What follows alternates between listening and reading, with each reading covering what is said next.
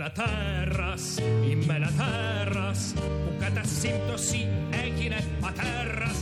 Και που περνάει τα στερατώδης του ημέρας κάνοντας πράγματα βεβαίως τρομερά Είμαι ένα τέρας, είμαι ένα τέρας, τέρας, τέρας. Γεια σας λοιπόν και σήμερα είναι και λίγο αμήχανη βέβαια η σημερινή μέρα γιατί έχω εδώ καλεσμένο ε, έναν ε, ανταγωνιστή και, στο, και στα ΜΜΕ αλλά και ε, καλλιτέχνη πολύ καλό έτσι σαν ποιητή, το Γιώργο του Δατζή. Να σε δω ανταγωνιστικά δηλαδή. Όχι, το, λέω, το είπα ε, αστείευοντας το είπα αυτό. Απλώς ότι η φωνή σου είναι πάρα πολύ χαρακτηριστική ε, και στο ραδιόφωνο και εντάξει στην τηλεόραση υπήρχε και εικόνα αλλά ε, και ο λόγος σου είναι πάρα πολύ χαρακτηριστικός ενώ μέσα από, τη, από αυτά που γράφεις αυτό εννοώ αλλά ε, ξέρεις ότι υπάρχουν και τέρατα σωτήρια ναι, είναι καλά βέβαια. Λοιπόν, η γραφή είναι ένα τέτοιο τέρας που σε διασώζει τουλάχιστον από τον ψυχίατρο, να μην πω άλλα. Αυτό βοηθάει να κάνει αυτό. Ναι. Πάντως ευχαριστώ πολύ γιατί ήθελα να έρθει εδώ γιατί εγώ νομίζω ότι ε, έχεις ένα πολύ σοβαρό τέρας που ευτυχώς βγήκε μέσα από την ποιήση και όλο αυτό το πράγμα. Δεν παρέμεινε ε, στην, όπως είπες και προηγουμένως στην γραβάτα. Λύθηκε με αυτό. Είναι σαν να το έβγαλε στην αλυσίδα και άρχισε πλέον να, να το γνωρίζουμε και όλοι εμείς. Έτσι, γιατί και αυτό έχει το ενδιαφέρον. Γιατί το άλλο εντάξει είναι μια επιτυχία, αλλά δεν έχει να κάνει με το τέρας. Έτσι, ναι. Όχι μόνο, ξέρεις, νομίζω ότι ε, το ότι, ό,τι κάνεις που έχεις σχέση με βιοπορισμό, όπως είναι η δημοσιογραφία, η τηλεοράση και τα διάφορα, ε, περνάνε, φεύγουν, είναι τόσο πρόσκαιρα και ναι. αστεία στο τέλος. Εκεί δεν μπορείς να μιλήσεις για αυτό που εσύ από ό,τι έχω καταλάβει προσλαμβάνεις ως τέρας. Ως τέρας. Ναι. Εκεί υπάρχει ένα άλλο τέρας, πολύ μεγαλύτερο απ' έξω, μια μεγάλη κρεατομηχανή που δεν ξέρω αν είναι κρεατομηχανή ή μηχανή που αλέθει την αξιοπρέπεια των ανθρώπων. Ναι. Και αυτή είναι μια αιμονή μου αν θέλεις, ότι ειδικά τους καιρούς που ζούμε, εκείνο που πραγματικά αλέθεται, διασκορπίζεται ή προσπαθεί το αόρατο το οποίο δεν έχει πρόσωπο αλλά ξέρουμε όλοι ότι υπάρχει είναι η αξιοπρέπεια του ανθρώπου.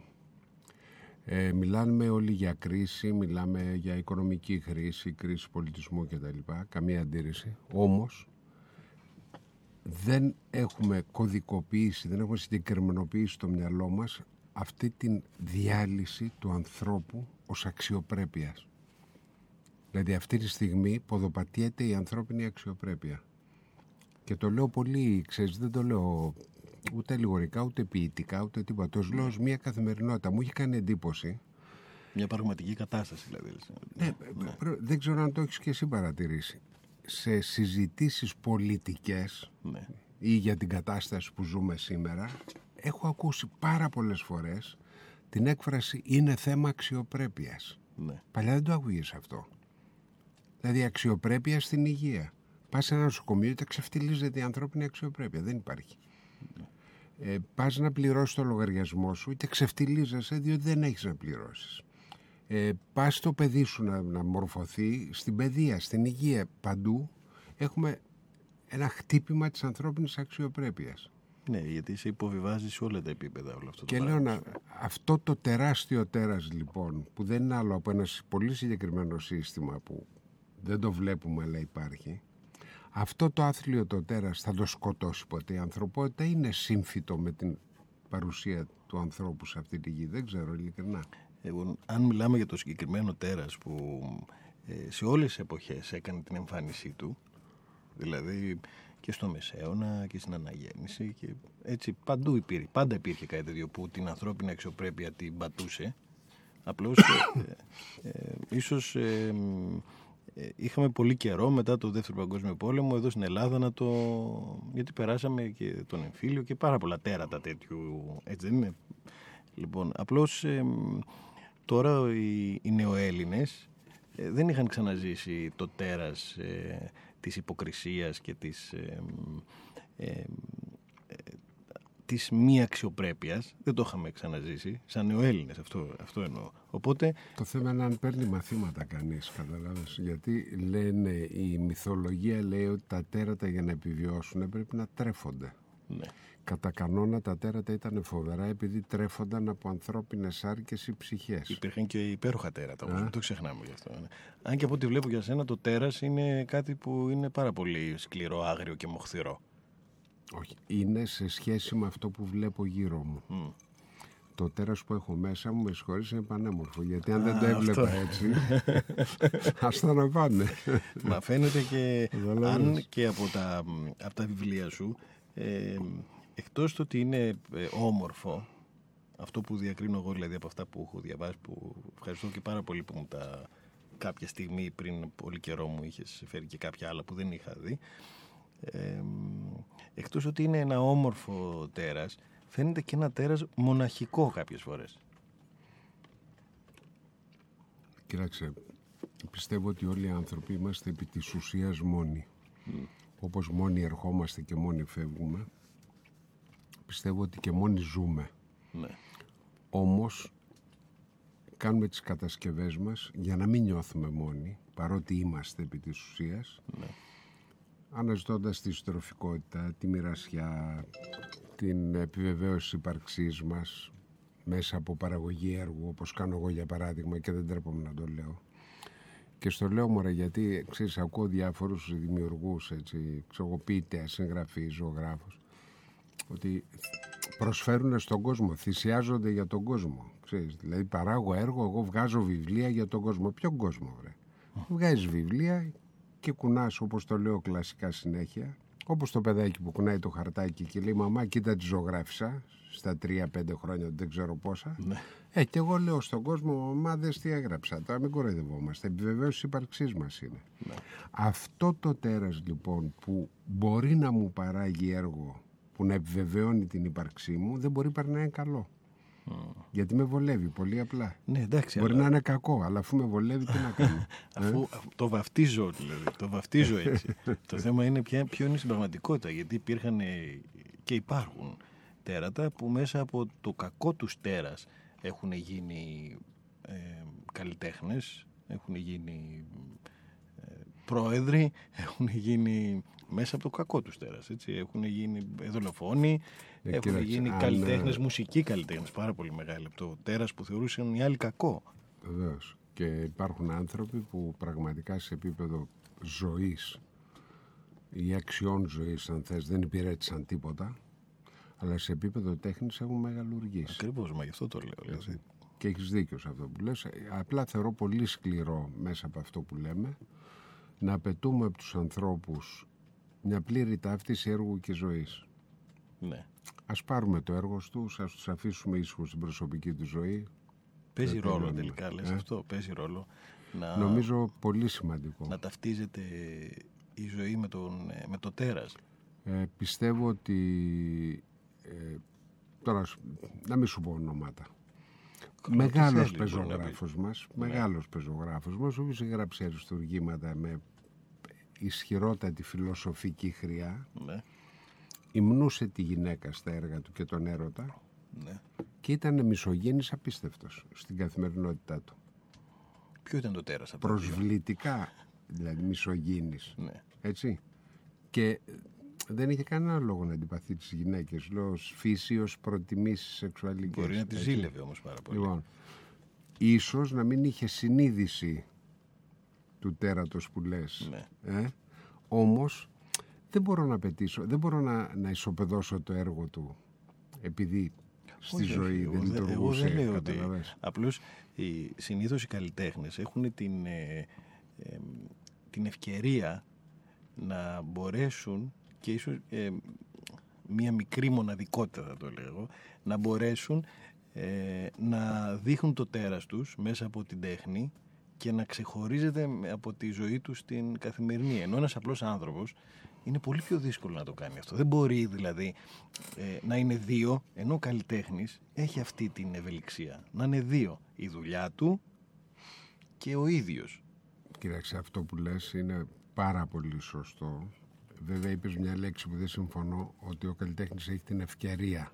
Εγώ θα έλεγα έχει τη δυνατότητα. Τη δυνατότητα, εντάξει. Έτσι. ναι. Ε, Του δίνεται μάλλον η ευκαιρία αυτό. ναι. έτσι. Και μέσα από τη δυνατότητα έχει την ευκαιρία που σωστά είπες, όμως ε, θεωρώ ότι η περισσότερη δημιουργία, ανεξαρτήτως αντικειμένου, είναι διχασμένη, για να μην πω πολυχασμένη. Πράγμα που εγώ έχω νιώσει κάποια στιγμή Πολλά στη ζωή μου. τέρατα. Δηλαδή, Πολυχασμένη. Ε; Ναι. Σχισμένη σε πάρα πολλά κομμάτια. Πότε συνέβη Δεν αυτό; μιλάω για την έννοια της σχιζοφρένειας Όχι, όχι, ψυχιατρικά, καλά τώρα, ναι. έτσι, αλλά μιλάω για την έννοια της συνειδητής κάποια στιγμή πολυδιάσπασης του εαυτού, Ναι. ο οποίος καλείται να υπηρετήσει όλα τα κομμάτια του. Τι ήταν το κίνητρο για όλο αυτό που στο ξύπνησε αυτό το πολυδιάστατο τέρας; Δηλαδή ενώ, Αν το γιατί αυτό ήξερα- φαίνεται, φαίνεται και από τα πείματα, ξέρεις. Όχι τόσο από, Πιθανώς, το, πιθανώς να από το φαίνεται. συγγραφικό λόγο, όσο από τον ποιητικό λόγο. Ξέρεις, η ποίηση δεν αστείευεται. Ναι. Ε, εάν θέλεις να μιλήσουμε για τέρατα, η ποίηση είναι το πιο ανθρωποβόρο τέρας που υπάρχει. το οποίο Σαρκοβόρα σε, επίσης. σε τσακίζει ε, και όσο σε τσακίζει το λατρεύεις και το υπηρετείς. Έτσι Γι' αυτό συμβαίνει και έχω στον δώσει έρωτα. και όνομα. ε. Ναι. Ναι. Εδώ μπαίνω και ψυχιατρικά αν θες στοιχεία. ωραία, έτσι. ναι, Ε, έχω δώσει το όνομα υψίστη. Όχι με την έννοια μόνο της ύψης της τέχνης που εντάξει Ναι, εγώ τη εντάξει, θεωρώ ναι. που σηκώνει πολύ κουβέντα υπάρχουν και άλλες τέχνες υπέροχες όμως με την έννοια αυτού που σε καλεί ανα πάσα στιγμή να το υπηρετείς δηλαδή σου, σε, σου ρουφάει το αίμα αν αυτό είναι καλό ή κακό τέρας δεν μπορώ να το κρίνω το μόνο βέβαιο είναι ότι υπάρχει Υπάρχει καλά. Σε μένα. υπά- Υπάρχει σίγουρα. Έτσι. Τι, τι ήταν αυτό όμως που σε, σου δημιούργησε αυτό τον τεμαχισμό όλων αυτών των τεράτων; Και πιθανώς να είναι λόγω της φύσης του ανθρώπου που όταν αρχίσει να συνειδητοποιεί ανάγκες Ναι. ε, αρχίζει να αναλώνεται και να παλεύει για να καλύψει αυτές τις ανάγκες τις οποίες όμως ο ίδιος δημιουργεί στον εαυτό του. Υπαρξιακές ανάγκες ή και φυσι, φυσιολογικές; Υπαρξιακές, γιατί οι άλλες εντάξει τις ζει όλος ο κόσμος έχεις Ναι. ανάγκη να φας, πας και δουλεύεις και διαπραγματεύεσαι ένα μισθό Ναι, εντάξει. ναι. Εγώ μιλάω καθαρά για υπαρξιακές ανάγκες που ε, έρχεται ο έσω εαυτός ναι. και σε σπρώχνει και σου λέει ρε λέω σχηματικά Ναι, ναι, ναι. θα κάτσεις να ζωγραφίσεις τώρα ρε θα κάτσεις να παίξεις μουσική θα κάτσεις να γράψεις ποίηση θα κάτσεις να κάνεις και όταν αναρωτιέσαι γιατί αυτή η φοβερή πίεση θα, τώρα φεύγω Η αλλά θα σου πω ανάγκη. μια Όχι, όχι, λέξη ναι, θα σου πω μια λέξη που μου έκανε εντύπωση με ρώτησε μια φίλη μου σήμερα ναι. Λέει γιατί δεν μου λες, λες πάντα τη λέξη δουλεύω, δεν μου λες γράφω. ναι. Σε παίρνω τηλέφωνο και σου λέω τι κάνεις και μου λες δουλεύω. Καλή παρατήρηση είναι αυτή. Δεν είναι κακή. Γιατί δεν μου λες γράφω και μου λες δουλεύω. Ναι. Και συνειδητοποίησα ότι η λέξη δουλεύω έχει την έννοια της υποχρέωσης. Της- Την έννοια της υποχρέωσης παραγωγής έργου. Λες σε κάποιος σε ελέγχει. Και γέλασα και λέω γιατί το αφεντικό με πιέζει να δουλέψω. Το τέρας Το είναι το συλλαμβάνεις. αφεντικό ή εσύ; Ε, Ποιος είναι τελικά το αφεντικό; Μάλλον το τέρας πρέπει να είναι. Το τέρας είναι το αφεντικό. Ε, βέβαια, γιατί αυτό δίνει οδηγίε και εντολέ για να δουλέψω εγώ. Αν ήταν θα δούλευε αυτό και εγώ θα έδινα εντολέ. Μουσική. Και μετά το υπόλοιπο κι άλλο. Important black gold. We got Socrates in the building. Yeah, man. We on this track, you know. If he Kyle produced. Uber couldn't make it out tonight, but we gonna get him in here. Yeah, man. We doing. What song are we doing actually? We we doing Kiss the Sky. Kiss the Sky. Yeah. Oh. Excuse me while I kiss the sky. Come fly with me with your wings spread wide. Swing down, sweet chair to heaven. To a Zulu boy in a fresh pair of leathers. Uh, I spit that who he was, I spit that who we are. My CDRs cap a mix with the NPR of where we trying to go and who we trying to be. I pray to entities for some inner peace, but I got inner demons. I got that inner beast. Suck you by sucking semen. They want to see the death of me. My abilities like is beyond to infinity. Buzzing Jack Daniels, I got a strong affinity. I feel like Daniel in the Lions Valley. I feel like Biggie going back to Cali. I feel like King dying on that balcony until I'm out of this world. Hold my head up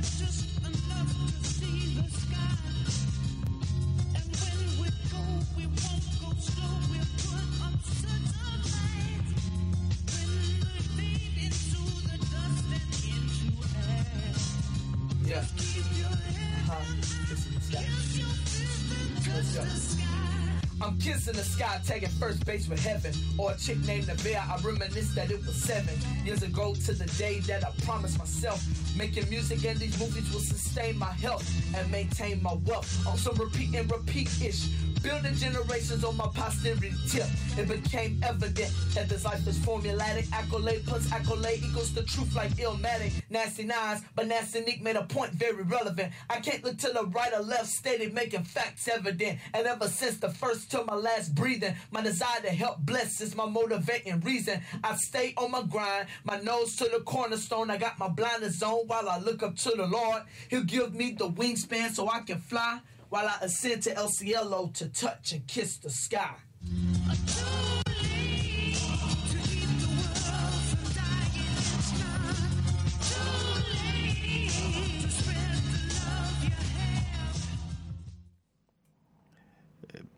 Έλεγα τώρα ότι ε, τα τραγούδια είναι και κόντρα πολλές φορές ε, σε αυτόν που ε, είναι και μιλάει για το τέρας του για να...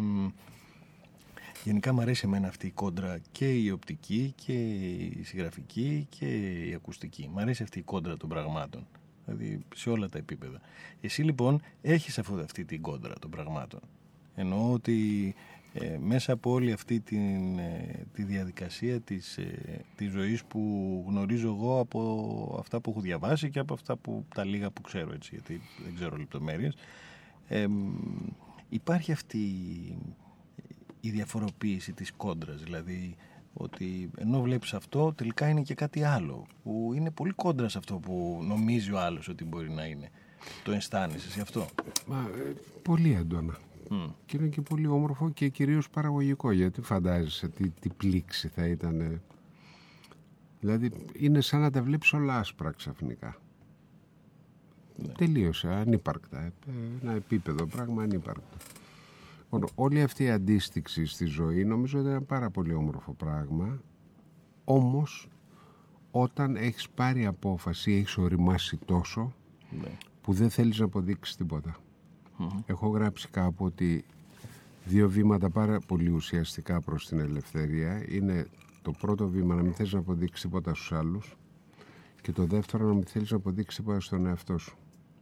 Ναι. Βεβαίως αυτό που λέω για να μην κάνω τον έξυπνο έχει σχέση με τους όριμους ανθρώπους ή από μια ηλικία και πέρα γιατί αλίμονο αν οι νέοι άνθρωποι που παλεύουν να φτιάξουν κάτι να μην νιώθουν την ανάγκη να αποδείξουν και στον εαυτό τους και στους άλλους ότι μπορούν να παράγουν έργο και να υπάρχουν μέσα από αυτό. Ναι, ότι έτσι. υπάρχουν βασικά αυτό είναι, ναι. Ότι υπάρχουν. Ε, και να- για να μην παρεξηγούμε, ε, δεν υποτιμάω τους ανθρώπους που δεν παράγουν καλλιτεχνικό έργο. Όταν λέω έργο, ε, έτσι εννοώ, έργο Οποιοδήποτε είναι έργο. και η στάση ζωής σου, Ναι, ναι, είναι η σχέση σου προσωπική, είναι η πρόσληψη που έχεις των σχέσεων που σου έχουν επιβληθεί, όπως η οικογένεια ή άλλα στερεότυπα και εσύ τα αντιπαλεύεις ή φτιάχνεις τις δικές σου κατασκευές για να το βγάλεις πέρα. Ε, θεωρώ ότι όλοι οι άνθρωποι οι οποίοι παράγουν έργο ως μία ηλικία θέλουν να αποδείξουν στον εαυτό τους, να αποκτήσουν αυτοπεποίθηση ότι μπορούν και στους άλλους ότι ρε παιδιά θέλω μια επιβεβαίωση. Η ιδέα μου είναι ότι πατάω στα πόδια μου ή το αξίζω. ναι. Κλασικά σύνδρομα πολύ. Όμως από το σημείο που αρχίζει να έρχεται η οριμότητα στη σκέψη και η επί της ουσίας απελευθέρωσή μας από πράγματα που μας έχουν επιβληθεί νομίζω ότι αυτά είναι τα δύο πολύ σημαντικά βήματα. Το πρώτο βήμα να μην θες να αποδείξεις τίποτα στον εαυτό σου, το δεύτερο να μην θες να αποδείξεις τίποτα σε κανέναν και αφού το καταφέρεις αυτό σε μεγάλο βαθμό, εάν το καταφέρεις, πιστεύω ότι τότε έρχεται η μεγάλη, ο μεγάλος στόχος για μένα, που το παλεύω και δεν το έχω καταφέρει βέβαια, αυτό που Ακόμη. λέω ταπεινότητα. Ναι. Η επί της ουσίας ταπεινότητα. Μπορεί ένας καλλιτέχνης να είναι ταπεινός. Το οποίο ε, μπορεί. Γι' αυτό λέω ότι το μεγάλο βήμα της οριμότητας είναι η κατάκτηση της ταπεινότητας. Πώς γίνεται όμως να, να είσαι ταπεινός και να αναζητάς ε, το χειροκρότημα του κόσμου; Δεν το ζητάς όταν πάψεις να θες να αποδείξεις τους άλλους κάτι; Ναι, αλλά... Ε, Και πάβεις να σου πω είσαι κάτι, καλλιτέχνης άμα άλλο δεν το έχεις. ζητάω, Ναι. Άλλο το με ικανοποιεί. Ε, ναι, το ένα φέρνει το άλλο όμως. Δηλαδή, ε, Όχι, υπάρχει μια μικρή διαφορά, αλλά ουσιώδης εδώ αν θέλεις. αν δεν αρέσουν ε, αυτά που γράφεις ε, στους ανθρώπους, σταματήσουν να τα διαβάζουν, σταματήσουν να σε ακούνε να τα απαγγέλεις, σταματήσουν να αυτό, ε, πάβεις να είσαι και καλλιτέχνης. Πρόσεξε, πάβει να υπάρχει το έργο μου σε σχέση με τον κόσμο. Αν συμβεί αυτό που λες. Ναι. Που δεν θα σημαίνει συμβεί στο έχει λίγο, δηλαδή, αλλά απορριφθεί, λέμε, ναι. ε, Δεν θα έχει συμβεί, απορριφθεί αλλά- από τον κόσμο. Ναι. Όμως, εγώ δεν θα πάψω να γράφω. Εντάξει, εσύ δεν θα πάψεις να γράψεις, Καταλαβαίνεις. αλλά ε, ταπεινός δεν μπορεί να είναι ένας... ε, Μπορεί να είναι να φαίνεται ταπεινό το έργο, αλλά να φαίνεται... ε, να είναι ταπεινός ο ίδιος, δεν γίνεται, γιατί αποζητάει το χαμόγελο του... Γιατί δεν λες τη λέξη νομίζω, επειδή είσαι αρκετά νέος. Είσαι, έχεις βεβαιότητες. Δεν είμαι αρκετά Ε. νέος, έκλεισα τα 47. Όχι, τα λες, είσαι Πριν πι- 30 του μήνα. νεότατος, 30 είσαι του μήνα νεότατος. έκλεισα τα 47.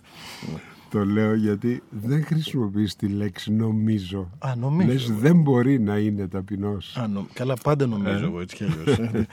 Τα πάντα είναι σχετικά. Αυτό το έχει πει έτσι κι αλλιώς στη ζωή μας όλο αυτό. Είναι το πιστεύω. Ξέρεις, ένα από τους μεγαλύτερους φιλοσόφους νομίζω είναι αυτό. Τα πάντα είναι σχετικά. Οπότε ε, μέσα από αυτό έτσι είναι όλη αυτή η κατάσταση. Απλά στο λέω, εντάξει, χαριτολογώ τώρα, παίζω, αλλά ε, πιστεύω ότι πραγματικά ότι μπορεί ένας δημιουργός να είναι ταπεινός. Ναι, να είναι ταπεινός, αλλά όχι ε, στο έργο του νομίζω εγώ. Γιατί αποζητάει τον κόσμο. Ή να ε, στο πω αλλιώς Ναι. και μπορεί να ακουστεί περίεργα. Δεν πειράζει. Μπορεί να είσαι Άγιος πέρα από θρησκείες. Όπω Ότι ένας συχαίνομαι, πραγματικό, δεν ένας μπορώ να πραγματικός τις ακούω. Άγιος δηλαδή. Μπορείς να, Να είσαι. είσαι πραγματικός Έτσι, Άγιος. έτσι. Έτσι, είναι, Μπορείς. έτσι, έτσι το, ακούω, το αγοράζω έτσι. έτσι γιατί Και έχει... σου λέω ότι εγώ έχω συναντήσει ανθρώπους Ναι. και θα σου πω έναν που είναι από τους σημαντικότερους ποιητές του αιωνα τον Τάσο τον Λιβαδίτη. Ναι. Ο Τάσο Λιβαδίτης ισχυρίζομαι ότι είχε κατακτήσει αυτό που λέμε ταπεινότητα. ναι. Ο άνθρωπος που έχει γράψει με εκπληκτικούς, εκπληκτική επιλογή απλούστατων καθημερινών λέξεων την υψηλότερη ποίηση που θα μπορούσε να γράψει κανείς. ναι, είναι σημαντικό όλο αυτό που Και έχει κάνει. εκεί έχω τον εγωισμό, ή τη, να μην πω νομίζω, να είμαι βέβαιος, είναι από τις λίγες βεβαιότητες μου, ότι ο Τάσος είχε κατακτήσει την ταπεινότητα. Ναι. Είναι δυνατόν. Τη, ε, πολύ βαθιά προσωπική του. Θέλω να πω ότι μπορεί να ήταν ε, ο ίδιος ή το τέρας του ταπεινός. Ναι, μωρέ, ξέρεις γιατί το λέω. Γιατί πιστεύω ότι κάθε δημιουργός, α- ας είναι και κακή περίπτωση όπως λέγαμε Καλά, ναι, πριν δεν στη πειράζει. ζωή, Ναι. ε, είτε έχει συνείδηση είτε όχι, υπηρετεί ένα σύστημα αξιών. Ναι. Όπως όλοι οι άνθρωποι.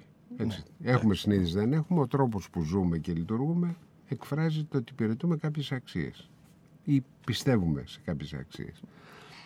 Όταν αυτό το πράγμα είναι συνείδηση πια και ξέρεις ότι υπηρετείς συγκεκριμένες αξίες ζωής και μπορείς να τις υπηρετήσεις ε, και στο, λέ- αυτό που σου λέω δεν σημαίνει ξέρεις, κάποια στασιμότητα ή κάποια εγκράτεια κτλ. Μπορεί να σε επαναστάτης να τα κάνεις λίμπα όλα και να υπηρετείς το αξιακό αυτό σύστημα. Έτσι.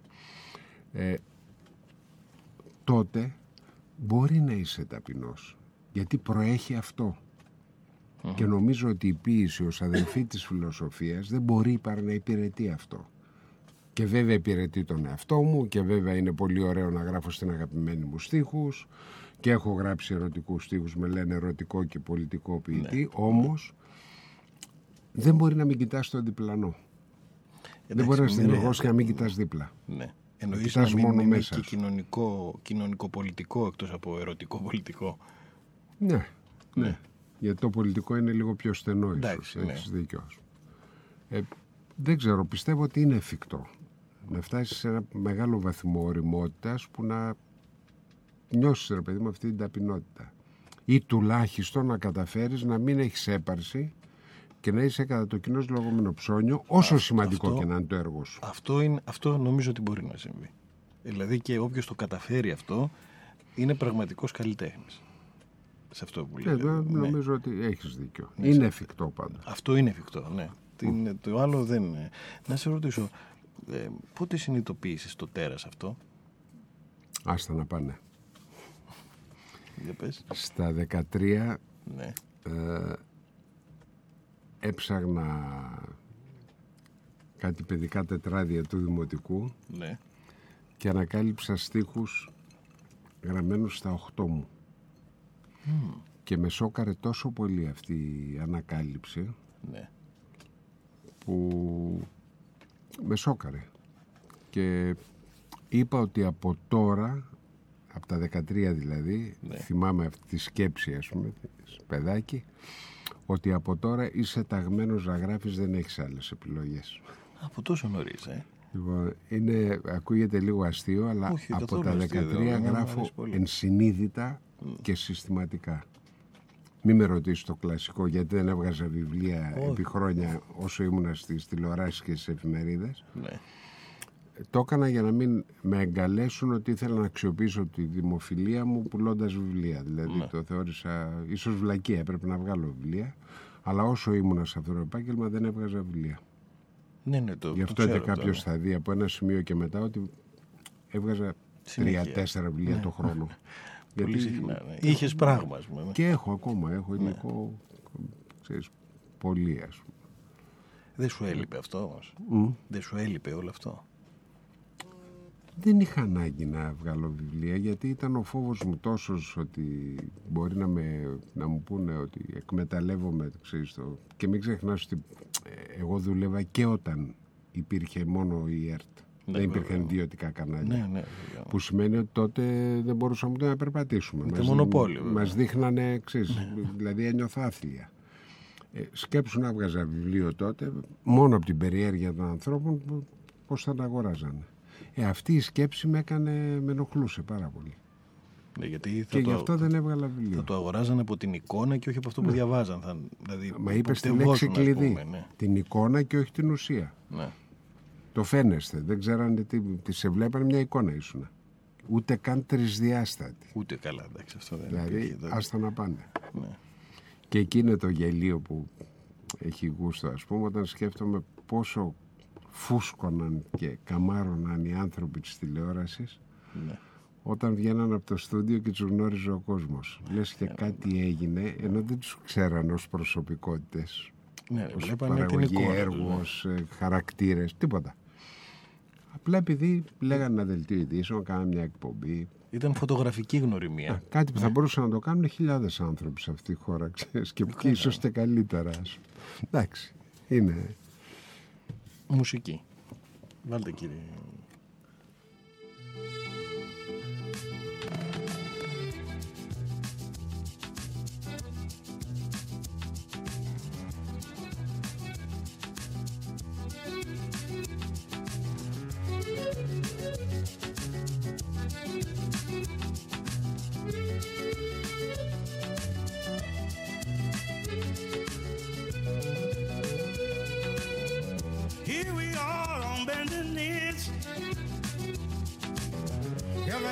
Praises to the Almighty. Yeah, we will not wear no frown, cause we're working for a crown. Yeah, we live in charity, helping those who are in need. Oh, we just can't take no bribe. Cause the truth we can't deny. You're welcome. You're welcome to my garden, my garden of love. You're welcome. You're welcome to my garden, my garden of love. Here we are on the same boat. Out of petrol, but we're still afloat.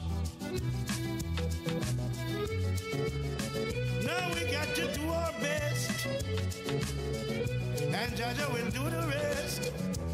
Through the love, we're all in this garden. Seeds of love we should be planting. We just can't waste no time. Time the master smile, you can't rewind. You're welcome. You're welcome to my garden, my garden of love. You're welcome. Garden, my garden of love.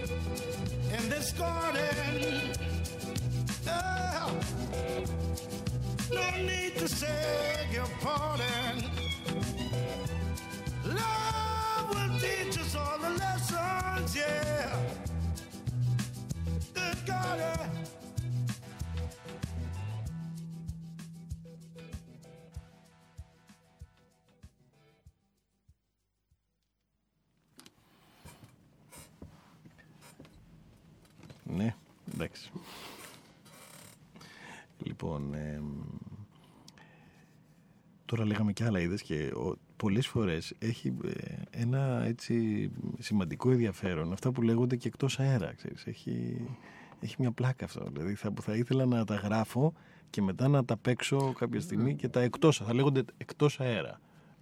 Ε, νομίζω ότι οφείλεις να λες στους καλεσμένους σου να επαναλαμβάνουν αυτά που λένε εκτός αέρα, εντός αέρα. Εντός αέρα, ναι, ναι. Έχει, αν και πλέον ε, στο διαδικτυακό ραδιόφωνο ο αέρας δεν έχει κάποια σχέση με την πραγματικότητα. Α, ούτε παλιά είχε, απλά Εντάξει, θέλω να πω ότι τα Αιτζιανά είναι στον αέρα. εν πάση περιπτώσει, Εντάξει. φεύγει, ναι. Ενώ τώρα εδώ είναι, στα- είναι όταν είμαστε στα καλώδια, πρέπει να λέμε, κανονικά.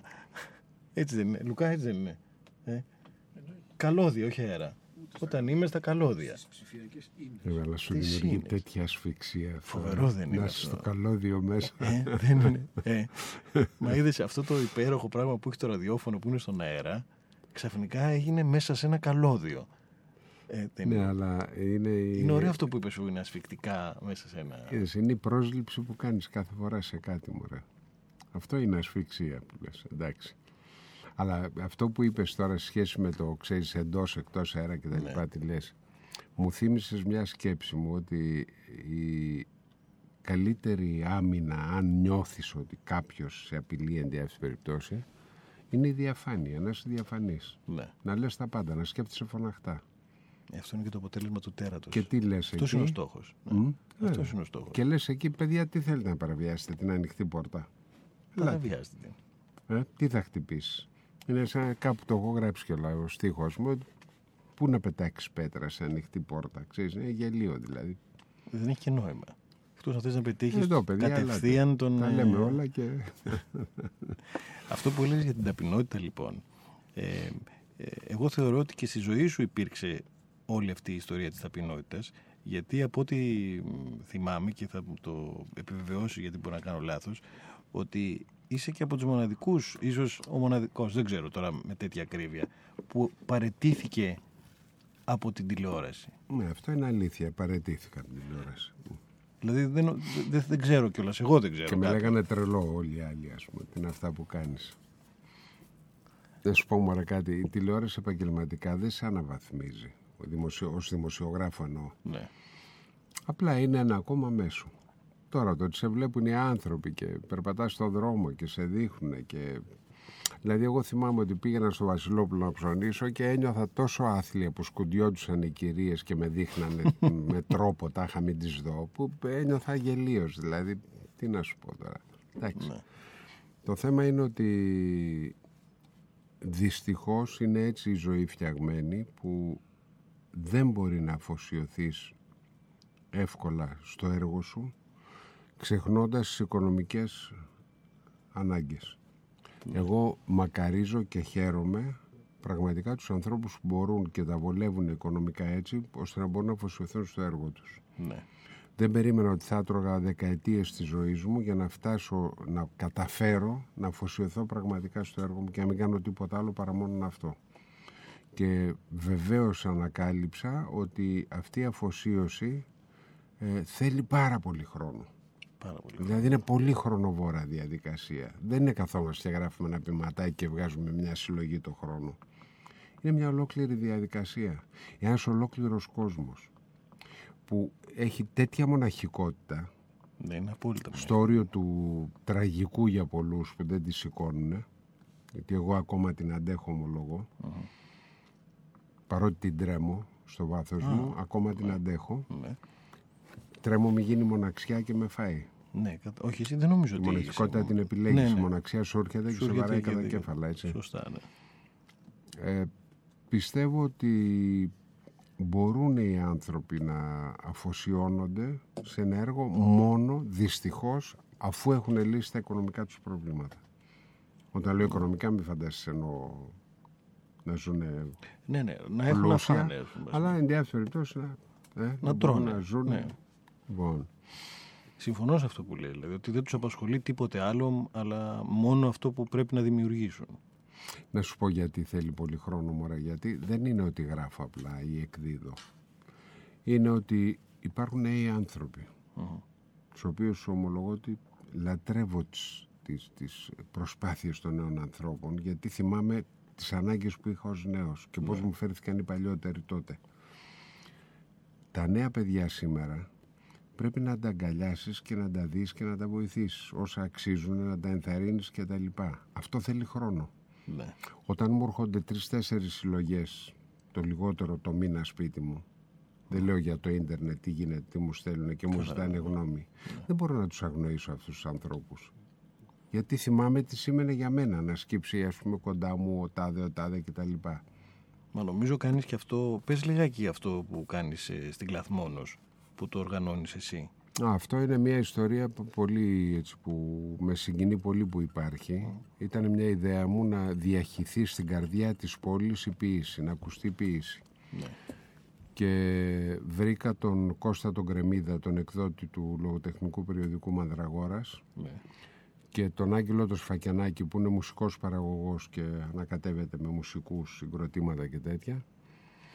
Ε, πήγα στον Δήμο Αθηναίων, τους έκανα την πρόταση, τους λέω θέλω την Κλαθμόνος για να γίνει μια εκδήλωση Γιατί στο την χρόνο. Κλαθμόνος, πες. Κλαθμόνος σηματοδοτεί, ξέρεις, ιστορικά πολλά πράγματα. Ε, πολιτικά, αγώνες ανθρώπων. Κλαθμόνος έχει βγει γιατί κλαίγανε οι δημόσιοι υπάλληλοι που είχαν απολυθεί. Από εκεί έχει βγει το όνομα, Κλαθμόνος.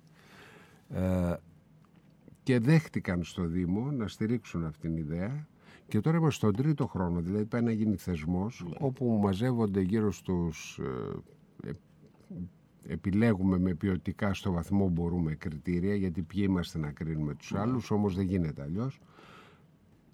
25 ποιητές. Ναι. ε, κάθε φορά υπάρχει ένας καλλιτέχνης που κρατάει λίγο περισσότερο τον κορμό τον μουσικό και πάρα πολλοί νέοι άνθρωποι. Ναι. Δηλαδή είχαμε τον Μητσιά ο οποίος κράτησε τον κορμό, είχαμε τον Ανδρέου με Τζαλιγοπούλου, είχα... στις προηγούμενες χρονιές. Ε, φέτος θα έχουμε 25 ποιητές πάλι και πολλούς μουσικούς. Η σκέψη μας είναι για τα 20 χρόνια του από τότε που φύγει ο Χατζηδάκης να αφιερώσουμε άτυπα στο Χατζηδάκη το μουσικό μέρος Α, μάλιστα. και ό,τι ακούγεται να είναι Χατζηδάκης. Αυτό ο έχει και οποίος μια- έχει μελοποιήσει και ποιήσει Μα γι' αυτό το πολύ. λέω, έχει και πολύ ποιήση. Ε, και πιστεύω ότι θα είναι μια έτσι όμορφη βραδιά. 11 Σεπτεμβρίου θα το κάνουμε. Για ένα βράδυ συμβαίνει αυτό; Ένα βράδυ. Ένα βράδυ, ναι. Ένα βράδυ μόνο. Αλλά είναι συγκινητικό πραγματικά πόσος κόσμος έρχεται. Στέκονται όρθιοι άνθρωποι επί τρεις ώρες. Και ενώ γίνεται χαμός με τις μουσικές, τα τραγούδια, αυτό τραγουδάνε. Ναι. Μάλιστα στο κλείσιμο τις δύο τελευταίες χορεύανε. Είχαμε και τους Ενκαρδία και τα Α, λοιπά ναι, ναι, και τους ξέρω τα χόρευε παιδιά ο αυτά, ναι. κόσμος στην πλατεία. Ήταν πολύ όμορφο. Ε, μόλις ανέβαινε ο ποιητής να διαβάσει, απόλυτη σιγή στην πλατεία. Ναι. Απόλυτη. Και μάλιστα γέλαγα γιατί έβλεπα η στάση των τρόλι εκεί και λεωφορείων Ναι. όπου δεν ξεκινούσε. Διάβαζε ο ποιητής και είχα δει έναν οδηγό που δεν ξεκινούσε το τρόλι, περίμενε να τελειώσει η Για να απαγγελία. ακούσει αυτό που λέει. Για να ακούσει το όλο το ποίημα. Ήταν συγκινητικά πράγματα. Ε, αυτό θα γίνει 11 Σεπτεμβρίου αυτή τη φορά. Ελπίζω να πάει καλά, να έχουμε πάλι κόσμο. Όπως ελπίζω και στη δική σας τη βοήθεια να... Βεβαίως, εμείς θα γίνουμε και επικοινωνήσετε χορηγοί την επικοινωνίας εκδήλωση. Και το λέμε, ναι, γιατί είναι. Και, μα είναι γι' αυτό και ο λόγος που το, το είπα, γιατί ε, είναι ένας τρόπος ε, να έρχονται και νέοι σε αυτό που είναι κάτι που το θέλεις. Δεν, δεν, δηλαδή δεν λες ότι εγώ βοηθώ τους νέους και τελειώνει εκεί σαν μια φράση. Το κάνεις και... Όχι, όχι, κοίταξε, οι νέοι θέλουν βοήθεια, θέλουν αγκάλιασμα, θέλουν να διαβάσεις τη δουλειά τους, Ναι. να τους κάνεις πέντε παρατηρήσεις, να τους ενθαρρύνεις. Κακά τα ψέματα. Εγώ θυμάμαι πιτσιρικάς που γκρεμίζαμε τα είδωλα όλα και δεν έφυραμε τίποτα όρθιο. Ναι. Δεν υπήρχε ποιητής παλιός που να τον αποδεχόμαστε, τους είχαμε εξαφανίσει όλους. Ναι. Όμως, από τους παλιούς οι κουβέντες που άκουσα και η ζεστή τους αγκαλιά με στήριξε και μπόρεσα να προχωρήσω. Ποιους; Κακά τα Ποιους; ψέματα. Ποιους; Κυρίως ο Λιβαδίτης. Ναι. Από 18 χρονών είχα την ευλογία να έχω το Λιβαδίτη φίλο και αδερφό Α, να είναι καλό δίπλα μου, αυτό, να ναι. με στηρίζει. Και άλλοι βέβαια, έτσι. Η Βακαλό, η οποία δεν ζει. ναι. Ε, υπήρχαν άνθρωποι που ήταν ε, που με βοήθησαν με δύο κουβέντες. Ο Καρούζος, ο Ταχτσής, ο Κώστας. Δηλαδή υπήρχαν άνθρωποι που δεν έχω παράπονα, αλλά αυτό θυμάμαι. Θυμάμαι Ναι. πόσο σημαντικό ήταν να ακούσω δύο κουβέντες τους. Παρότι τους είχα γκρεμίσει προηγουμένως. Καλά, έτσι. ναι, αυτό, κάπως έτσι συμβαίνουν τα πράγματα. Ναι. Να σε ρωτήσω, τι σε έχει πονέσει το τέρα σου ανεπανόρθωτα; Κοίταξε, είπες για τη, και για τη μοναξιά πριν. Ναι. Τώρα δεν σου απαντάω ακριβώς, ξεφεύγω. Θα πρέπει να μου απαντήσεις όμως. Γιατί Ε, θα σου επειδή απαντήσω εγώ- μωρό ό,τι ναι. θέλεις. Ε, στο λέω γιατί, γιατί είπα πριν για την, ε, μιλήσαμε για τη μοναξιά, τη μοναχικότητα κτλ. Ναι. Και η κλαθμόνος ήταν μια ιδέα που είχα ένα βράδυ μόνος μου με το μέγα εαυτό μου. ναι. Κατά την ίδια λογική βλέπεις ότι όλοι οι άνθρωποι που δημιουργούν είναι μια άκρος μοναχική λειτουργία η οποία όμως έχει ως αποτέλεσμα την κινητοποίηση δεκάδων, να μην πω χιλιάδων και στην πραγματικότητα εκατομμυρίων ανθρώπων. Ένας φουκαράς δημιουργός κάθεται στο σπίτι του και δημιουργεί και από εκεί γίνεται ο χαμός. Ναι. Μπετόβεν Ναι. συναυλίες, δισκογραφία, ε, κόσμος που μετακινείται και πάει να ακούσει τη, τη συναυλία, μαέστροι, μουσική, δηλαδή μετέχει πλέον η δημιουργία ενός ανθρώπου άκρος μοναχικού σε τι και στο οικονομικό γίγνεσθε ακόμα. ναι. Έχει σκεφτεί κανείς από τότε που υπήρξε το έργο του Μπετόβεν τι κύκλος οικονομικός έχει παραχθεί, ναι. Όλων αυτών των τι καλλιτεχνών, κεφάλαιο βέβαια, έχει ναι. ανακυκλωθεί και τι κέρδη έχει φέρει; Είναι συγκλονιστικό αν το σκεφτείς. Ναι, ναι. Και πόσοι Ένας έχουν ζήσει άνθρωπος πάνω σε αυτό. μόνος Έτσι, του. ναι. Έτσι. Λοιπόν, αυτό το λέω και με μια μορφή κακίας αν θες και πικρίας ότι όλοι αυτοί οι κύριοι, οι γιάπηδες που λιδωρούν την τέχνη και τους δημιουργούς και τους βλέπουν ως περιθώριο ναι. να το βουλώσουν και να σκύψουν σε αυτό που σημαίνει γνήσια παραγωγή έργου ναι. με πολύ ευγνωμοσύνη Πάνω Και στους ευλάβεια. καλλιτέχνες, εννοείς, ναι. και να σκεφτούν ότι δεν είναι ούτε περιθώριο ούτε τρελοί οι άνθρωποι που παράγουν. Ναι. Ή κι ας είναι και περιθώριο, ας είναι και τρελή, αλλά να Έτσι. σ- ας τους αγκαλιάσουν. Όχι, κοίταξε, είναι περιθώριο και τρελή η ζωγράφη. Αλλά όλοι έχουν πινάκι στο σπίτι τους. Ναι, όλοι. Τους λιδωρούν με ύφος. Δεν έχουν ανοίξει βιβλίο στη ζωή τους. Μόνο αριθμούς ξέρουν. πλέον- πλέον Αλλά τους είναι- πίνακε τους έχουν στο σπίτι. Πλέον είναι πολύ trendy όλο αυτό.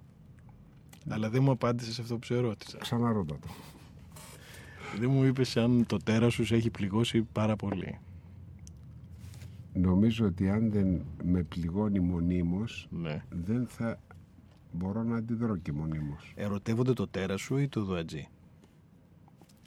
Ε, Αυτό που να το ξέρω εγώ. Ε, τι σου λένε; Ε; Τι σου λένε; Ότι Κοίταξε, δηλαδή, εσύ θα μπο- το αναγνωρίζεις. αυτό. Ερωτεύονται ας πούμε τη γραβάτα Λες μου λένε, αλλά το να Ή σου τι λέει αισθάνεσαι; κάποιος δεν σημαίνει τίποτα. ή τι αισθάνεσαι. Για να εσύ; συντελεστεί η επικοινωνία τι πρέπει; Να ακούσω κιόλα. Εντάξει, Ε, ναι, δεν τα αυτό. ακούω όλα ρε παιδί μου. Εντάξει, όσα μπορούν. Θέλω να πω ότι τι είναι αυτό που ελκύει ε, τον, ε, τον, το ερωτικό κομμάτι πάνω σου, ο, ποιη- ο- το τέρας ή η γραβάτα; Αυτό λέω.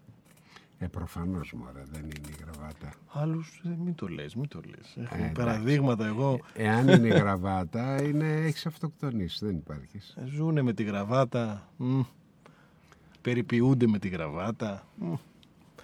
Έχει κόσμος που... Κοίταξε, σε άλλους δεν αρέσουν οι ποιητές. Αρέσουν οι πολεμιστές. Ή αρέσουν οι γιάπηδες. Ή αρέσουν...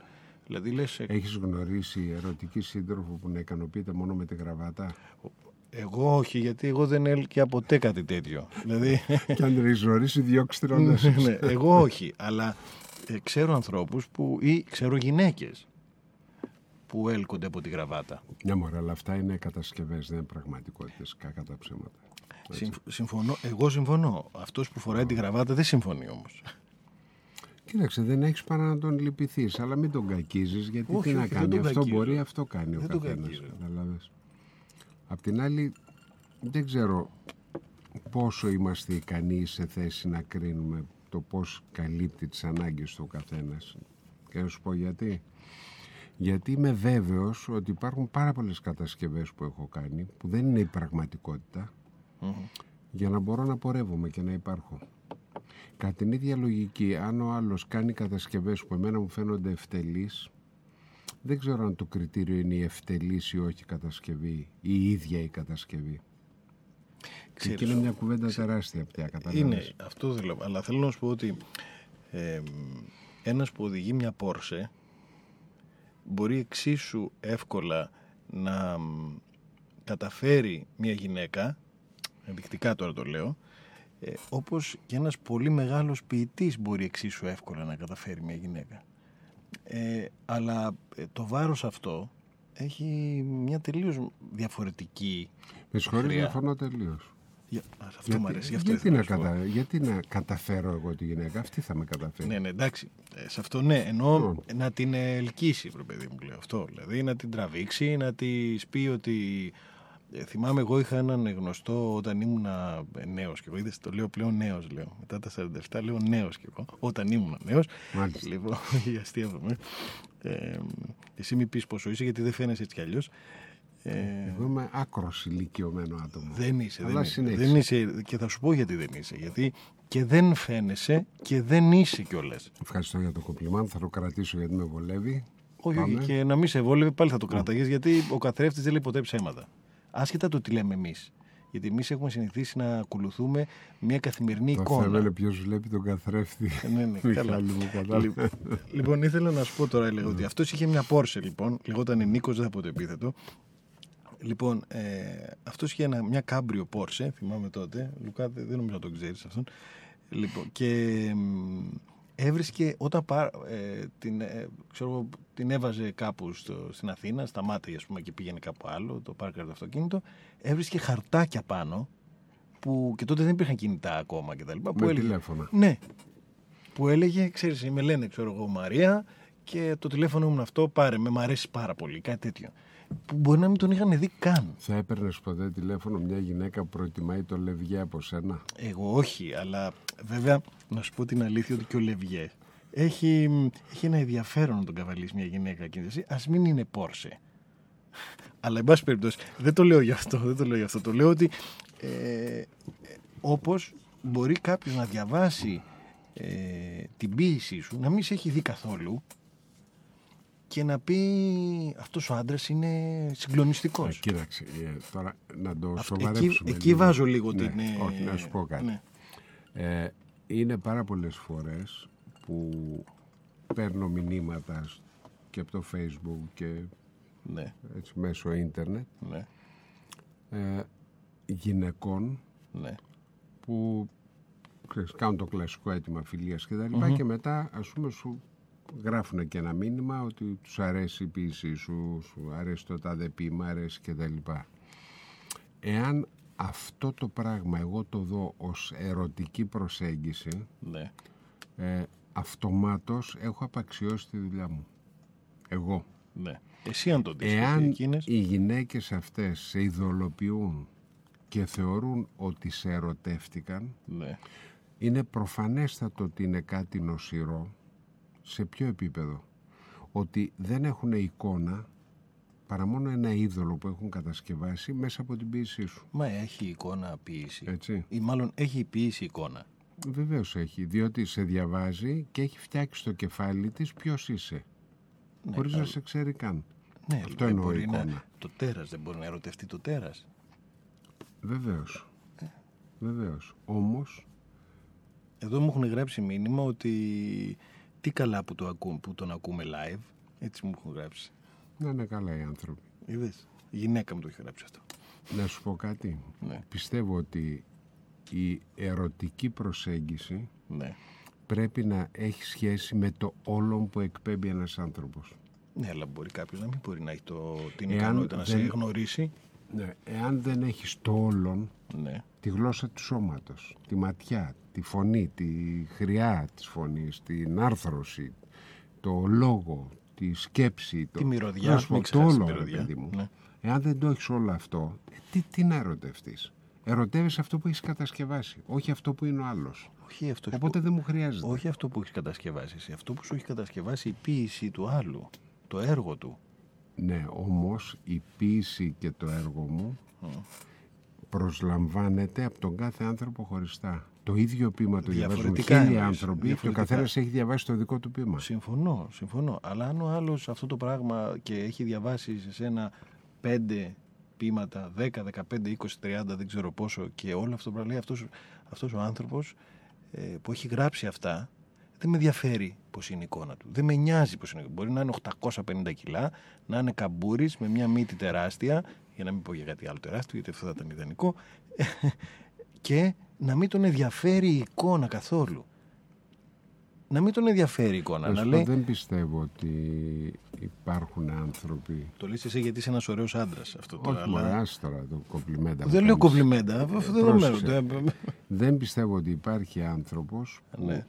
θα παραβλέψει Ναι. την πραγματική εικόνα του άλλου. Μπορεί να Εννοείσαι γράφεις την οπτική- υπέροχα την ποίηματα οπτική εικόνα. και να είσαι αποκρουστικός. Πώς θα διεγείρεις ερωτικά μια γυναίκα όντας αποκρουστικός; Αν τα πείματά σου είναι αποκρουστικά, Κατάλαβες. θα συμβεί αυτό. Η, μάλλον η τέχνη, δεν πούμε μόνο για τα πείματα. Αν το έργο σου είναι αποκρουστικό, γιατί δεν μπορούν μια, μια γυναίκα να την έλκει ε, κάτι αποκρουστικό; Υπάρχουν ε, βίτια και Κοίταξε, βίτια. εγώ τους ανθρώπους που Αν και ξέρω... τα δικά σου δεν είναι αποκρουστικά. Να σου πω κάτι Μιχάλη μου. Ναι. Όλοι οι μεγάλοι δη- δημιουργοί οι οποίοι είχαν κοντά τους νέες και όμορφες γυναίκες Ναι. ήταν και οι ίδιοι όμορφοι. Μμ. Ο Πικάσο, παράδειγμα, Ναι.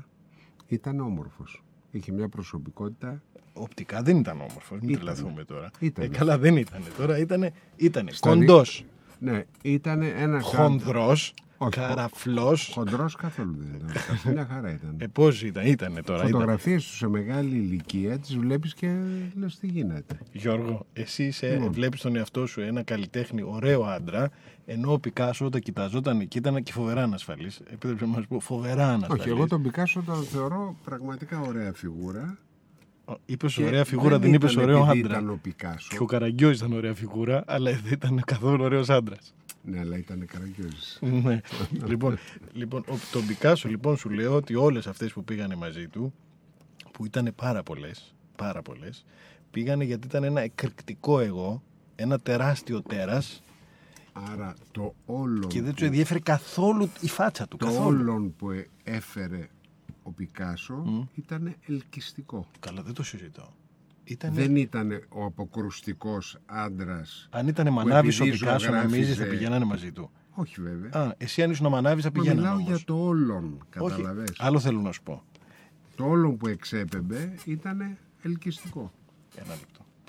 Αν εσύ ήσουν σε μια λαϊκή και είχες μια ποδιά και έλεγες Παρακαλώ πατάτες, μανά, ντομάτε, παπάρι. Αυτό Ωραία οτιδήποτε. ιδέα να το κάνω να δούμε τι θα γίνει. Εντάξει, ναι. Θα, όποιες κυρίες περνάγανε Ναι, αλλά θα ξέρεις, λέγανε Ξέρεις τι θα τους «Μμμ, κάνω όμως. Τι ε; μανάρι είναι αυτό. Ξέρεις τι θα τους κάνω όμως. Τι θα το ε. Θα βάζω σε σακούλα πείματα και θα Εντάξει, τα ναι. ζυγίζω. Εγώ, εγώ πρόσεχε, γιατί, γιατί αυτό που θα αναιρέσει όλο αυτό που λες για τον Πικάσο. Λοιπόν. Αν έβαζε λοιπόν εσένα στη λαϊκή και έλεγε Παρακαλώ, περάστε και πάρτε. Θα περνάγανε οι κυρίες λοιπόν και οι κύριοι, δεν ξέρω ποιος ο και θα λέγανε Τι, τι μανάβαρος είναι αυτός. Τελεία εκεί. Αν Λοιπόν, έβαζε σε τον ευχαριστώ Πικάσο. πάρα Όχι, όχι, μισό πολύ. λεπτό, μισό λεπτό. Μισό Θα λεπτό. έρχομαι σε κάθε εκπομπή να λες όχι, όχι. Έτσι είναι πραγματικά. Αν έβαζε όμως λοιπόν τον Πικάσο ε, πίσω από ένα πανέρι με πατάτες και ντομάτες και φώναζε παρακαλώ περάστε, δεν θα αγοράζανε ούτε ντομάτες. Καλά, εγώ δεν συμφωνώ μαζί σου, αλλά Ε, εντάξει. καλά τώρα. μα ήταν. Βάλε μουσική και θα το πούμε μετά.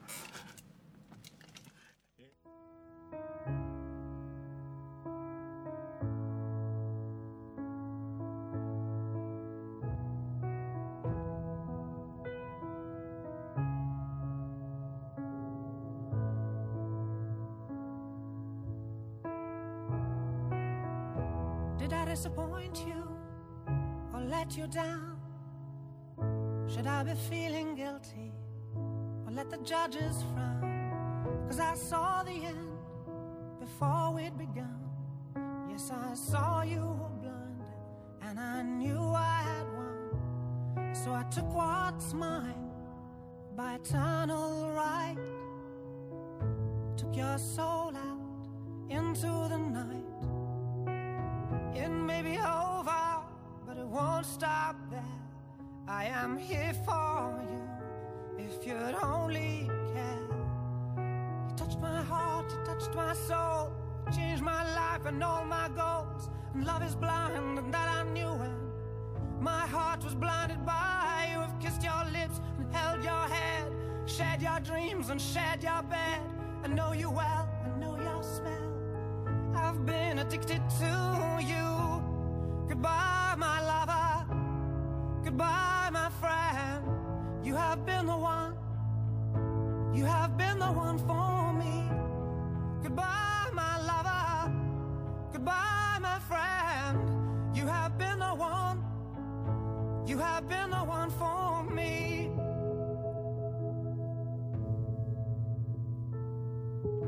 I am a dreamer, when I wake, you can't break my spirit.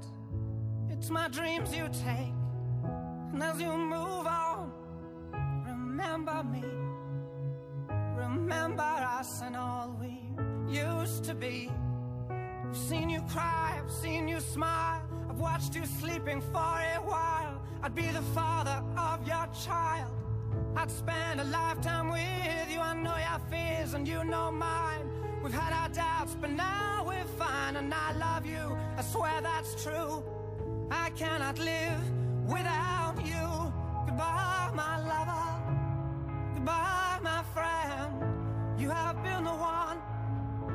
You have been the one for me. Goodbye, my lover. Goodbye, my friend. You have been the one.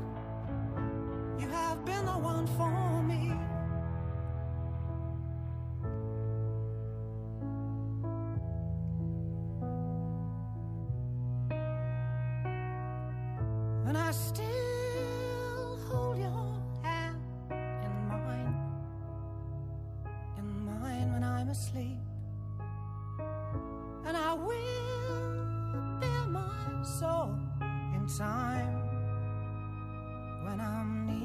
Your feet. Goodbye, my lover. Goodbye, my friend. You have been the one. You have been the one for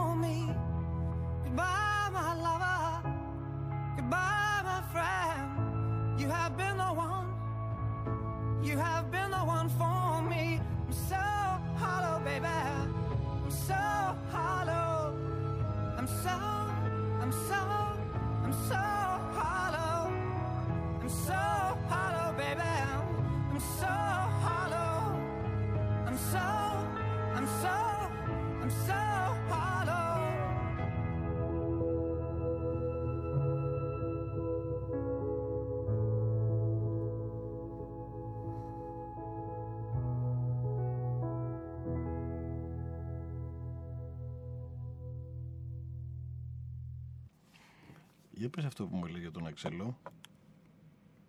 Τι λες για τον Αξελό. Ναι, μου, είχε- μου, τώρα επειδή εκτός αέρα λέγαμε ότι ήταν... Α, κοίταξε, α, που είπα για τον Αξελό. Ναι. Είχε 35 χρόνια διαφορά από τη σύντροφό του.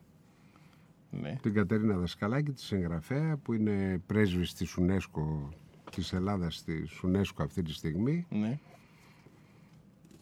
Λοιπόν, μια γυναίκα νέα, πολύ ενδιαφέρουσα, με προσωπικότητα κτλ. Ε, το όλο που εκπέμπουν οι άνθρωποι, αυτό επηρεάζει νομίζω πολύ σημαντικά. ναι. Εσύ έχεις άλλη άποψη, τι να κάνουμε, τη σέβομαι; Όχι, όχι. Εγώ δεν έχω άλλη άποψη στην περίπτωση. ότι- Εγώ ε, πιστεύω ότι ε, οι γυναίκες επειδή είναι μ, λιγότερο οι άντρες. Οι άντρες ε, στην εικόνα ε, έλκονται περισσότερο. Οι γυναίκες όμως έχουν αυτό το π- πολύ έτσι ιδιαίτερο ιδίωμα να μην έλκονται αποκλειστικά από την εικόνα. Να έλκονται μ, από αυτό που είναι από το Λοιπόν, τέρας. Να σου πω κάτι. Ναι. Υπάρχουν εξαιρέσεις σε αυτό που λες. Καλά, πάντα υπάρχουν Συντα, εξαιρέσεις γιατί θα ήταν και βαρετό συνταξίδευα αλλιώς. με τη Βανέσα Redgrave. Μάλιστα. Με τις ρητίδες της. Με το... Δεν έχει κάνει τίποτα η γυναίκα. Ναι, Δεν έχει επεμβάσεις αισθητικές και τα λοιπά. ναι. Γυναίκα την οποία ερωτευόσουνα. Ναι, αλλά ήταν η Πανέζα Νεγκρέιβ. Σου μιλάω για μία, ένα πρόσωπο. Ναι.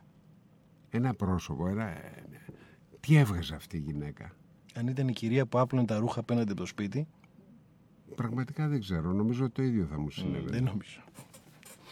Νομίζω θα μου συνέβαινε το ίδιο. Ήταν δεν εκπληκτική νομίζω. μορφή. Έβγαζε κάτι ρε παιδί μου αυτή η προσωπικότητα. Πώς να σου το πω; Το νιώθεις. Ναι. Εγώ δεν νομίζω ότι πάνε αυτά τα πράγματα μόνα τους. Είναι... Πιθανώς να έχεις δίκιο. Δεν... Ακολουθούν όλα. Ο Τσάρλ Τσάπλιν δεν είχε νέες γυναίκες. Μόνο νέες γυναίκες. Και μ, εκατοντάδες μόνο νέες. Το νέες γυναίκες δεν μου λέει τίποτα. Όχι, θέλω να σου πω Γιατί σε σχέση Το με θέμα το... είναι τι, τι φέρει η νέα γυναίκα, Να τι σου πω, μυαλό ο- κουβαλάει, τι... Έτσι. Ο παππούς μου που τον γνωρίζει το Γιώργο, ε, Ναι. Βεβαίως, λοιπόν, μου έλεγε λοιπόν ότι ε, Μπακάλης ο παππούς, το λέω γιατί πρέπει να λέγεται, ε, μου έλεγε λοιπόν ότι αν θέλεις να έχεις γυναίκες, νέες γυναίκες μέχρι το τέλος της ζωής σου, πρέπει να γίνεις καθηγητής πανεπιστημίου. Για να βρεις φοιτήτριες, έτσι το λέγει. Ναι, καταλάβες. για να βρεις, όχι μόνο, γιατί έλκονται. Όχι, το βρίσκω λίγο πρόστιχο αυτό, γιατί πήγε να σε προκαλέσει επίτηδες για να σπουδάσεις και να προχωρήσεις ακαδημαϊκά, καταλάβες. Δεν το ξέρω ότι μπορεί να ήταν μια πονηριά μέσα, αλλά θέλω να σου πω όμως ότι είναι μια πραγματικότητα όμως. Ε, βέβαια είναι. Δεν είναι. Ναι, και δεν έλκονται από την εμφάνιση, έλκονται από το μυαλό του καθηγητή. Αυτό Και έτσι λέω. πιστεύω ότι οποιαδήποτε σχέση για να υπάρχει, πέραν ηλικιών και όλα αυτά που λέμε, πρέπει να έχει ανταλλαγή προϊόντων. Συμφωνώ. Δηλαδή να είναι παραγωγική σχέση όπως λέω. Ναι.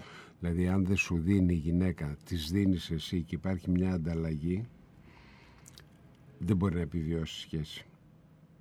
Δεν επιβιώνει μια σχέση μόνο όταν έχει κυριαρχεί το σεξουαλικό στοιχείο και σε μια χαρά. Δεν επιβιώνει όταν μόνο πνευματικά, δεν επιβιώνει μόνο μόνο κτλ.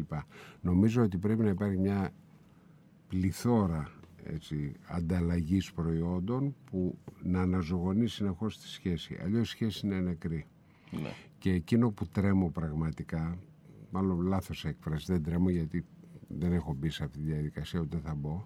Απλά λυπάμαι όταν βλέπω ανθρώπους που Ναι. το βλέπεις αμέσως τα ζευγάρια ότι είναι παρετημένα, δεν ανταλλάσσουν τίποτα, απλά τρέμουν το να ζήσουν μόνοι τους μέσα από τη δύναμη της συνήθειας να συνυπάρχουν ή να συγκατοικούν. ναι.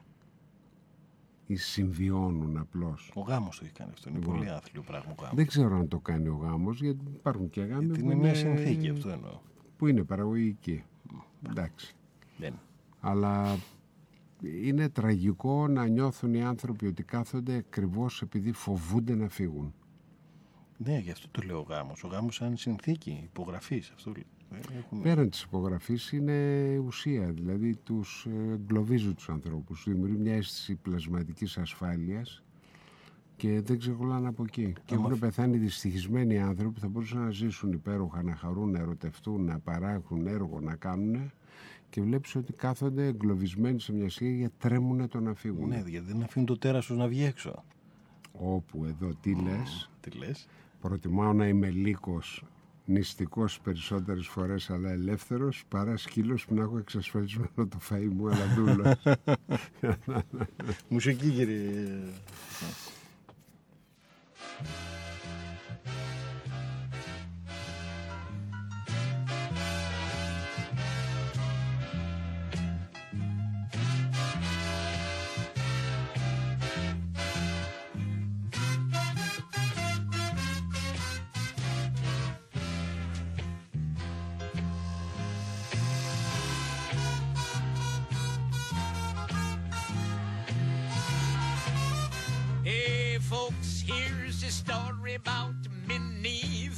She was a low-down hoochie coocher. She was the roughest, toughest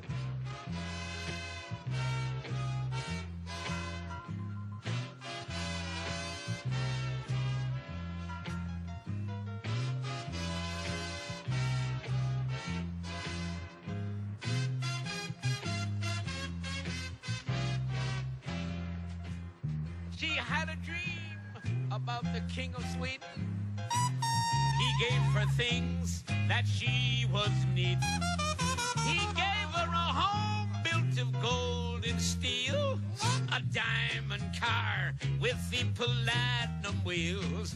Howdy, howdy, howdy, howdy, howdy, howdy, howdy. Howdy, howdy, howdy, howdy, howdy, howdy, ho. Scoodly boo, scoodly boo,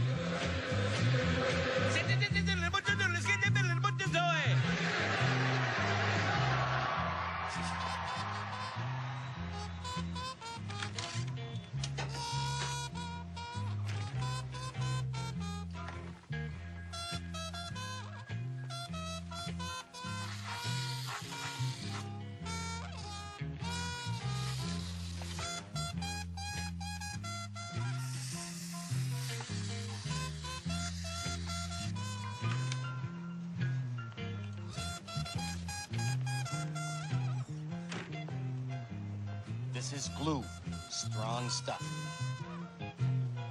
Poor men, poor men, poor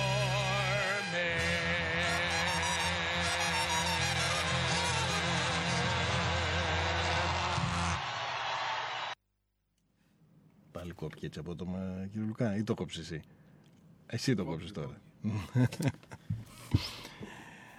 τι Τώρα θα σε... ξέρεις τι μου θύμισε το κόπηκε. Τι, τι. Ότι κόπηκε μόνο του. Είναι αυτό που ακούς θα έρθουν να με πάρουν. Να με πάρουν. Δεν σου λέει θα έρθει να με πάρει ο τάδε. Θα έρθουν να θα με έρθουν να πάρουν. με πάρουν. Ξέρεις, όταν δεν θέλει να σου πει ποιος. Δεν πρέπει να υπάρχει κάτι που φοβάται το τέρας. Που θα συμβεί; Θα σου πω τι φοβάμαι. Μμ. Φοβάμαι όταν έρθει η στιγμή που θα πάψω να παίρνω γνώση ή να επιζητώ τη γνώση. Πιστεύω ότι θα είναι η ώρα της παρέτησης Ναι. και δεν θέλω να υπάρχω παρετημένος. Θέλω να μην υπάρχω και επειδή δεν θα υπάρχω αναγκαστικά θα έχω παρετηθεί. ναι. Μόνο θάνατος δηλαδή μπορεί να το κάνει αυτό. Ακριβώς. Τον οποίο δεν φοβάμαι. Ναι. Είναι λιμένα όλα αυτά, έτσι εδώ και Α. χρόνια. Ναι. Ε, θεωρώ ότι είναι η μία φάση, τη τελευταία φάση της ζωής. Ναι. Ζωή είναι και ο θάνατος. Απλά είναι η τελευταία φάση. Ε, το έχω λύσει, δεν έχω τέτοιους φόβους. Ο φόβος μου είναι αυτός, να είμαι ζωντανός, παρετημένος. Ναι. Εκεί νομίζω ότι είναι ό,τι χειρότερο μπορεί να σου συμβεί, όπως και το να νιώθεις ότι είσαι βάρος σε κάποιους άλλους επειδή έχεις φθαρεί τόσο πολύ. Αυτό είναι που τρέμω. Και όπως επίσης πιστεύω αυτό τώρα μου με πας αλλού με, δηλαδή το μυαλό μου πάει αλλού, όχι εσύ. Η τραγικότητα της ανθρώπινης ύπαρξης δεν είναι ότι πεθαίνουμε. Είναι τελείως γελίο να σκεφτείς ότι πρέπει να μην πεθαίνουμε. Ε, καλά, όχι. ε, Φαντάσου μια ζωή που να μην Και πεθαίνεις βαρετό, και να μην βέβαια. έχεις δικαίωμα ούτε να, να αυτοκτονήσεις. δηλαδή είναι τραγικό έτσι, να μην μπορείς να πεθαίνεις. Θεωρώ ότι η τραγικότητα της ανθρώπινης ύπαρξης είναι αυτό που ξεκινώντας την εκπομπή είπαμε το χτύπημα της αξιοπρέπειάς σου, να μην είσαι αξιοπρεπής. Ναι, συμφωνώ σε αυτό. Αυτή είναι η τραγικότητα. Και τι εννοώ να μην είσαι αξιοπρεπής. Να μην έχεις να φας, να μην μπορείς να σπουδάσεις, να μπορείς να έχεις περίθαλψη, να μπορείς να έχεις τα στοιχειώδη που αυτό που λέμε ανθρώπινος πολιτισμός οφείλει να διασφαλίζει σε κάθε πολίτη. Θα το σκότωνες αυτό το τέρας. Νομίζω ότι με μεγάλη χαρά. Μμ, Χωρίς καμία τύψη. Ε, βέβαια. Έτσι πρέπει. Θα κλείσουμε με αυτό. Ή μάλλον όχι, δεν, θα Δεν κλείσουμε ξέρω με αυτό. αν ε, Όχι, σου όχι. κάλυψα όλες τις περιέργειες Είχα και κι τις άλλα πολλά που ερωτήσεις. ήθελα να σε ρωτήσω, αλλά δεν θα τελειώνει ποτέ αυτή η εκπομπή. Αλλά ε, θέλω να κλείσουμε λέγοντας στους, στα νέα τέρατα τι να κάνουν με το τέρας της ποίησής τους και αν αυτό το τέρας θα τους βοηθήσει να πάψουν ή να μην πάψουν να είναι μόνοι τους. Νομίζω ότι η αίσθηση ότι τους ακουμπάνε πέντε στίχοι μου Ναι. δίνει μια αισ- έννοια αυταπάτης ότι δεν είναι μόνοι τους. Οφείλουμε να πάρουμε απόφαση ότι είμαστε ε, εν το βάθη όπως λένε οι γιατροί και επί της ουσίας μόνοι μας να το αποδεχτούμε και από εκεί και πέρα να ζούμε με μεγάλη χαρά ό,τι μας προσφέρεται και ό,τι μπορούμε να κερδίσουμε. Οι στίχοι μου δίνουν μια αίσθηση παρηγορίας με την έννοια ότι αφού συμπίπτουν συναισθηματικά ή λογικά ή φιλοσοφικά οι στίχοι μου με αυτά που σκέπτονται οι αναγνώστες νιώθουν ότι δεν είναι μόνοι τους.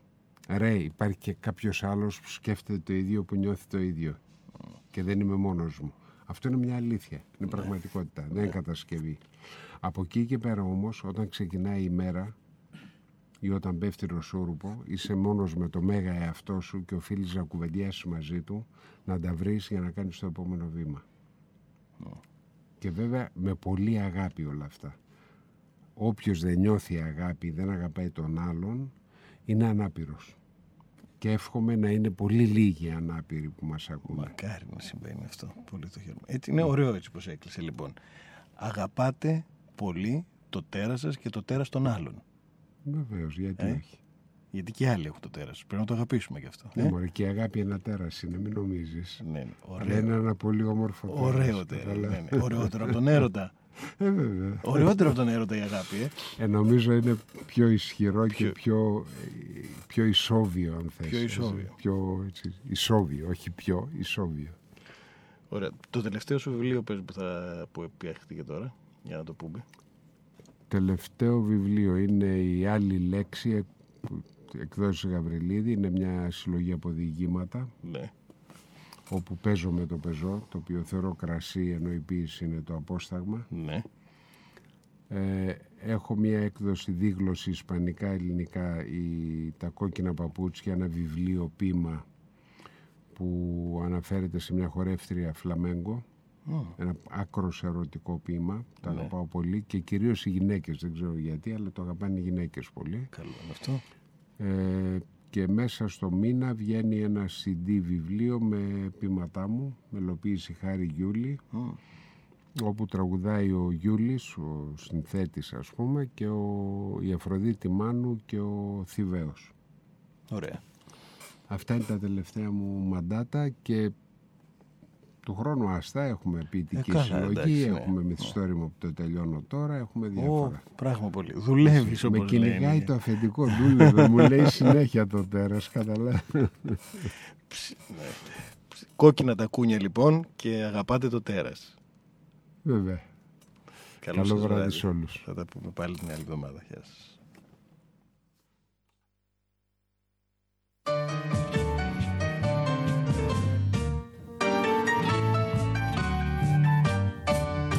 Είμαι ένα τέρας, είμαι ένα τέρας που κατά σύμπτωση έγινε πατέρας. Και που περνάει τα στερατώδης του ημέρας κάνοντας πράγματα βεβαίως τρομερά. Είμαι ένα τέρας, είμαι ένα τέρας, τέρας, τέρας